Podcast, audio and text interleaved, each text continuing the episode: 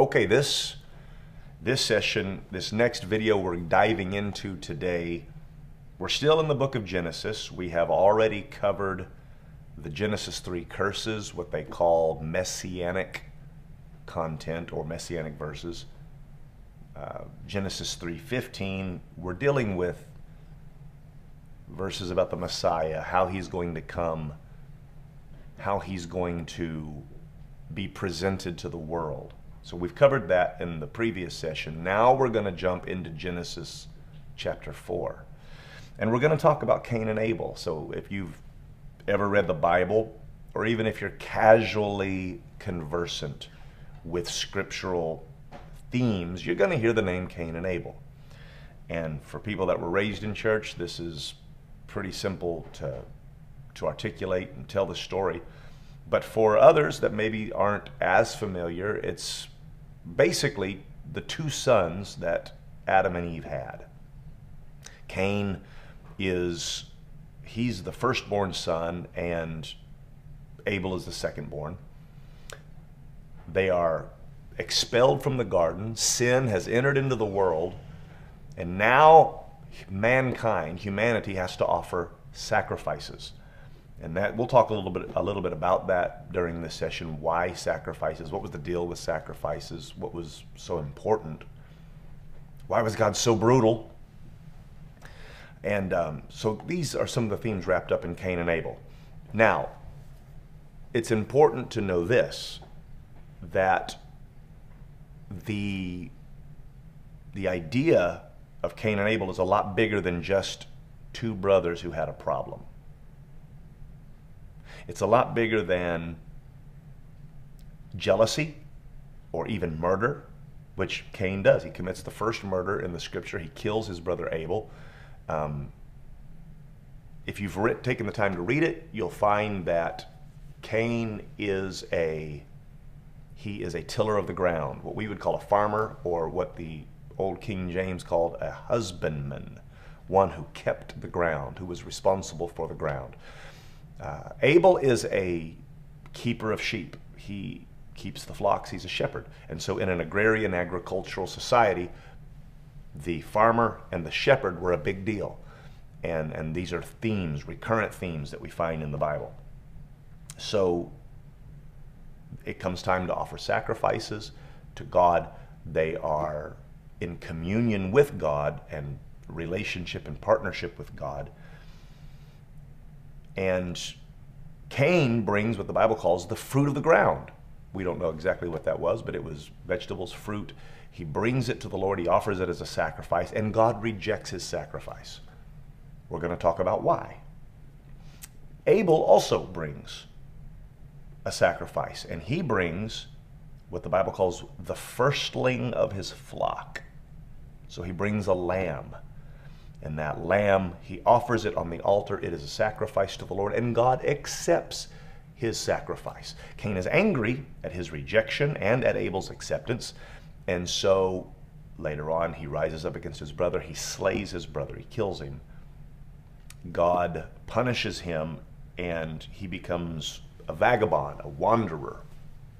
God puts a mark on him so that if people find him, they don't kill him. And that's the story of Cain and Abel. It's a, it's a powerful story. Um, it's a story of fratricide, where a brother kills a brother. And there's a lot of themes there that you could use in terms of theology and Bible teaching. But what we're going to focus on today are some of the big elements that are they're foundational in the scripture. And you need to know these in order to understand Jesus. If you don't understand these themes, then the, the story of Jesus is not going to make a lot of sense. And please remember this as you read the Bible. The law is the schoolmaster to bring us to Jesus Christ. The whole point of the law was not just a moral code for a, a wicked people, a fallen people, but it was a preparation stage to prepare them for a fuller revelation of God. God wanted to walk with his people, and so the law prepared for that and was the schoolmaster or the educator to bring us to the revelation of Jesus Christ. So everything in that Old Testament is going to point to Jesus. Okay.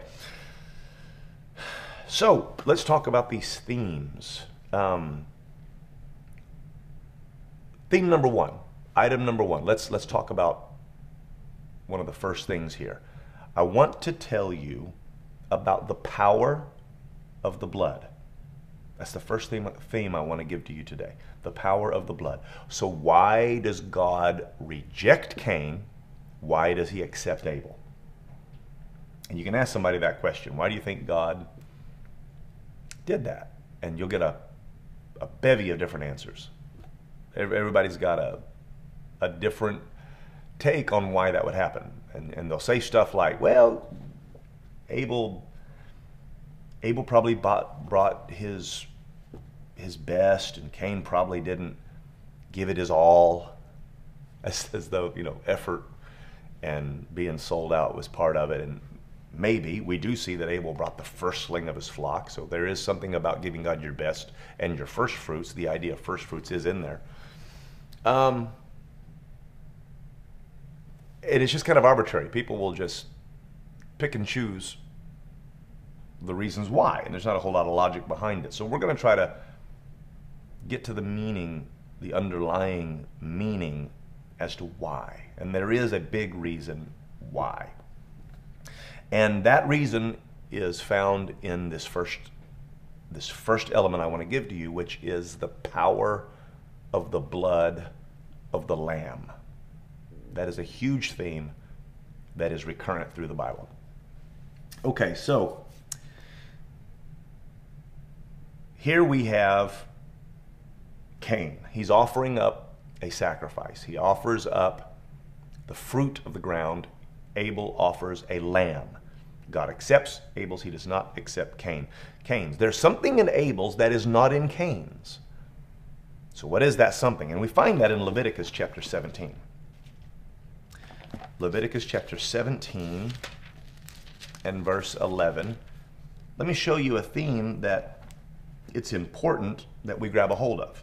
Leviticus 17, verse 11. This is what it says For the life of the flesh is in the blood, and I have given it to you upon the altar to make an atonement for your souls. For it is the blood that maketh an atonement for the soul.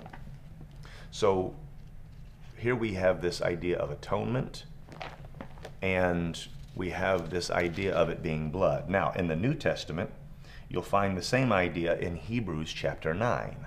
Turn there with me. Mo, uh, Hebrews chapter 9, we read about Moses in uh, verse 19. Hebrews 9 and 19. For when Moses had spoken every precept to all the people according to the law, he took the blood of calves and of goats with water and scarlet wool and hyssop and sprinkled both the book and all the people saying, This is the blood of the testament which God hath enjoined unto you. Moreover, he sprinkled with blood both the tabernacle and all the vessels of the ministry. And almost all things are by the law purged with blood, and without shedding of blood is no remission. It was therefore necessary that the patterns of things in the heavens should be purified with these, with blood. But the heavenly things themselves with better sacrifices than these.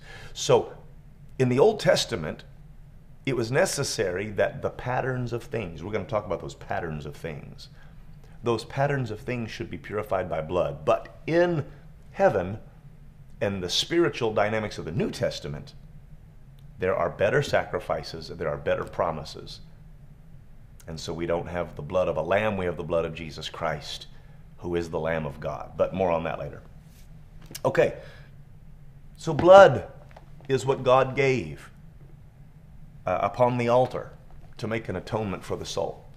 Atonement is, is, is the paying of the debt of sin.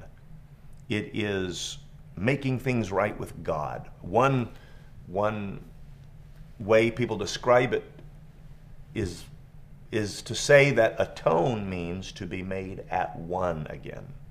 Two parties that were separate, separated by sin, when that is rectified and it's made right, then they are at one. So you say they are atoned, or atonement is at one-ment. So you bring two parties back together. Man and God are now joined back together. But let's talk about how that works. Leviticus chapter 17, verse 11 the life of the flesh is in the blood. Get that. The life is in the blood. So, in God's mind, the life that we have is in, in blood. The life of a creature, the life of a man, it's in the blood. DNA and medical advances illustrate this pretty, pretty well. That, that blood is powerful. Blood, without blood, there is nothing. It's what makes us go, it's the flow that regulates and, and propitiates life. So, life of the flesh is in the blood. Now remember that the wages of sin is death. If you eat the fruit of the tree, you shall die. So, in order for a life to be given to pay for that death, then blood is given to cover that sin. And the life that's in the blood pays for the death that's in the sin, and the debt's paid. That's why there has to be blood. You have to have blood. Cain does not have blood. Abel does. So, because Abel has that blood, God accepts his sacrifice. There has been atonement. They have been made to be at one. God can speak to him. The heirs, the air is cleared between the two parties. The covenant has been restored. Sin has been atoned for. It has been paid. And, and Abel is now able to communicate freely. Cain is not. The, the price has not been paid. His sins have not been atoned for because vegetables, fruit can never equate to the blood that is in the animal. And so that's what I mean by there's power in the blood. The lamb was a big deal. Every sacrifice that was given, what was happening was God was saying, I'm accepting the life that's in that blood for the death that you have to pay. And so I'm, I'm allowing that atonement. So when Noah gets off the ark, he offers up a sacrifice. Abraham on Mount Moriah, he offers up a sacrifice. Uh, Elijah on Carmel with the false prophets, he offers up a sacrifice. Uh, uh, Solomon at the dedication of the temple offers up a sacrifice. Moses in the wilderness, on and on and on. The sacrifice, uh, the sacrificial system, the Levitical priesthood, it was all rotating around the idea that there's power in the blood of the Lamb. And so if you don't get that now in Genesis 4, it will make no sense to you later when Jesus Christ, who is the Lamb of God, sheds his blood. And how that relates, we're going to get into here uh, in this session as well. But now, now you know why when we sing songs in the church, uh, particularly the apostolic church, we sing songs like, What can wash away my sins? Nothing but the blood of Jesus. What can make me whole again? Nothing but the blood of Jesus. Oh, precious is the flow that makes me white as snow. No other fount I know Nothing but the blood, nothing but the blood, nothing but the blood of Jesus. Um, so uh, his blood is precious blood. The idea of precious blood, you know, it can sound so foreign and barbaric to somebody who doesn't read the scriptures, but when you realize that that's what atones for your sin, then the Jewish custom of sacrifice then makes a lot more sense. And Jesus' sacrifice makes a lot more sense.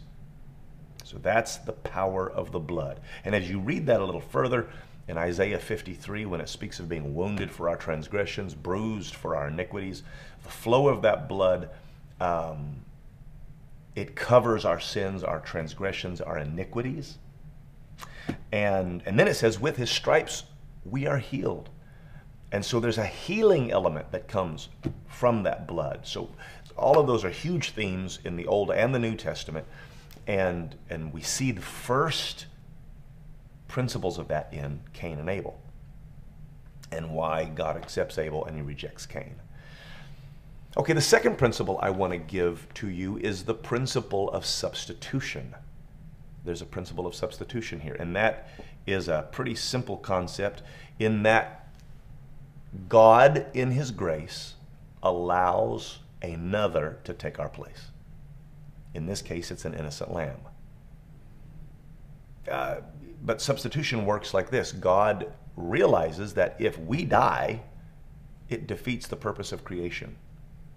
If justice is served in its entirety and in its fullest to its fullest degree, then because we've sinned, he has to destroy destroy his creation. So God makes a way. Uh, in one place, one Old Testament scripture says, God yet doth devise means whereby his banished be not expelled from him. And thank God for that, that God makes a way for us. And that's what he did here. Abel is the one that should have died. He's the one who that should have given his life. If Abel sins, Abel should die for that sin. If you sin, you should die for that sin or you should pay the penalty for that sin. I am responsible for my sins. And so um, if we do that, all creation dies. The purpose of creation is done, sin conquers, and hell wins. So God makes a way. He says, I'm going to find a way to satisfy the law that says there must be death. And I'm also going to accomplish my purpose of fellowship at the same time. How can I make it to where my creation doesn't die, can worship me, and yet my words still be honored? And he created the principle of substitution it was a workaround, it was a loophole, so to speak, where the law could still be fulfilled and satisfied, but yet you and I could still live. And that was where the lamb came in. The lamb does not deserve to die. The lamb is innocent. The lamb is spotless. The lamb, uh, the nature of that lamb is one of grace and obedience and, and it's precious. And they take this lamb, and here's this guilty man who doesn't deserve it, who has sinned, and who, by all accounts, should pay the debt of sin himself. And they take that innocent lamb and they kill it. They slay the lamb. The lamb dies and gives its life for the guilty. What a, what a theme. What a, what a concept. Somebody said one time, they said, you know, life isn't fair, uh, Brother Urshan. It's not fair because, it, you know, there are things that have happened that just aren't just. And it's true. Life's not fair. There are bad things that happen. But I look back at him and I said, you know, you're right. It's not fair. And if it were fair, then we never would have had a substitute. We would have got what we deserved. I thank God that it's not completely fair because it's not fair that I have access to God. My mistakes, my failures, it is not fair that I should be able to come in and, and fellowship with a holy God, but yet here I am. He's allowed me to do it. Here you are. And, and I am so grateful that God had mercy and He wasn't fair. So, this is the idea of substitution that instead of Abel dying, the lamb dies in his place. And if you can get that picture of the lamb lying there, the life spilling out, the blood spilling out of his body, guilty Abel lifting his hands and, and glorifying God and thanking God, then you get the essence of how God allowed that to restore man to fellowship and why the sacrificial system was given. And that leads me to my third point the third thing that I want to give to you today before this session is over. And the first one is the power of the blood. The second one is the principle of substitution. But this third one, this is a big one. This third principle I'm going to give to you is one of the most important themes you will ever hear in the Bible. And when I say it, there's going to be some pointy headed intellectual out there with too many degrees and too many letters after his name for his own good, who has read so much of the Bible that he knows where stuff is at, but he's missed the point. They're going to squawk when they hear this. The American mind is not conditioned to receive what I'm about to tell you, but to the ancient mind, this made perfect sense. and to the common man, it makes perfect sense. And it's a really powerful theme, and I, I want to share it with you. The third theme I want to give you is the principle of shadow and type. Got that? Say that with me shadow and type. That idea is one that resonates through the scripture and it helps us to see the pattern that God established.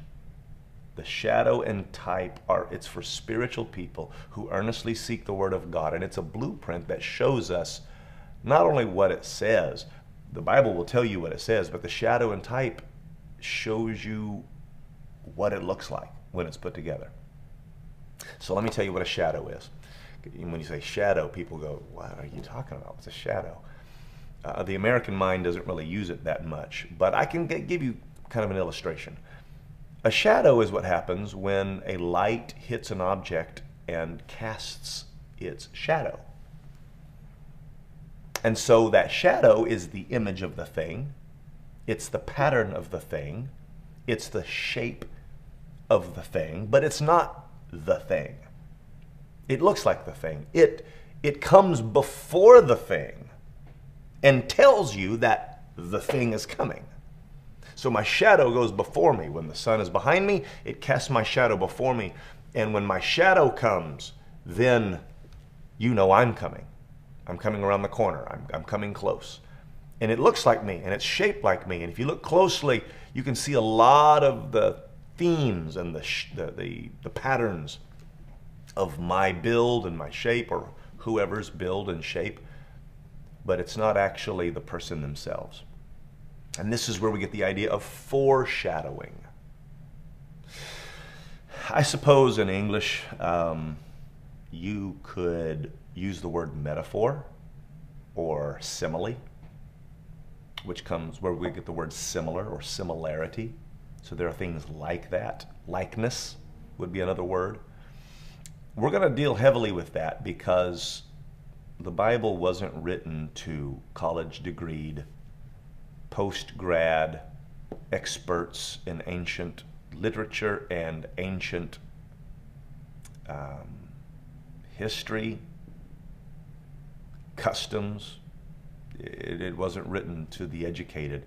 Remember that very simple people read this. These were, these were shepherds. These were Hebrews. They were often looked down upon. Um, in the New Testament, fishermen, tax collectors, harlots, people of, of low reputation, the simple people. What, what Jesus, when, when he prayed, he said, Father, I thank you that you have not revealed this unto the wise, but you've given it to the babes.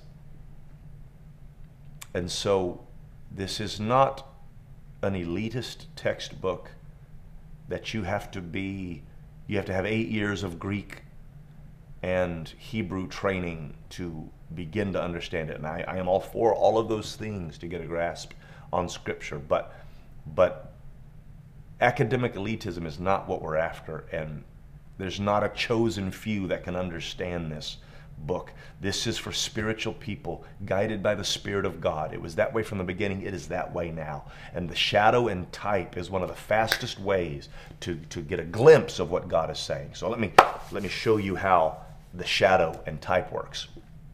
If you can see the lamb broken, bleeding, lying there on that altar, its body prostrate, the blood spilling out onto the ground, mingling with the dust, a guilty man who doesn't deserve this mercy from God and this, this administration of grace from God.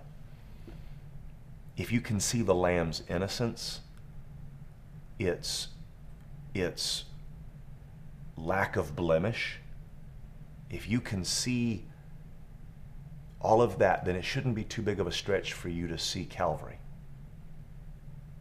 That the Lamb of God would come. He doesn't have hooves, he doesn't have wool, he, he doesn't bleat. as he follows his shepherd. But he is the Lamb of God in that he is our substitute, and his blood atones for us.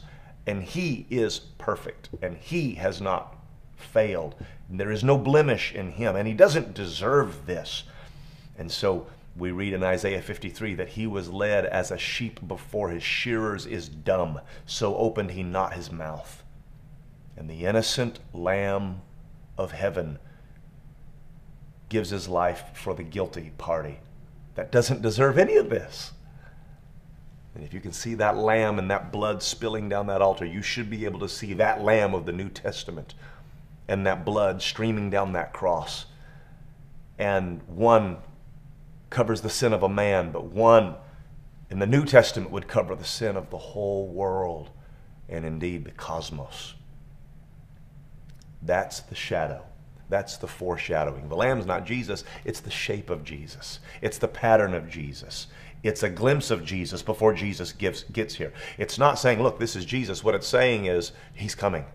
Look, he's coming. And, and the schoolmaster is giving you the elements, the themes of the blood, the substitution, and atonement before it gets here. So that when the real thing shows up, we've been waiting. We, we've known this was coming. God has been teaching us all this time. So, this is the story of Cain and Abel. It's not a story of jealousy. It's not a story of murder. It's not just a story that we teach in Sunday school. It is a story of atonement. It's a story of substitution. It's a, it's a story of the shed blood of the sacrifice that foreshadows Jesus Christ. That's the end of lesson two, and I hope you've enjoyed it. I look forward to our, our next session.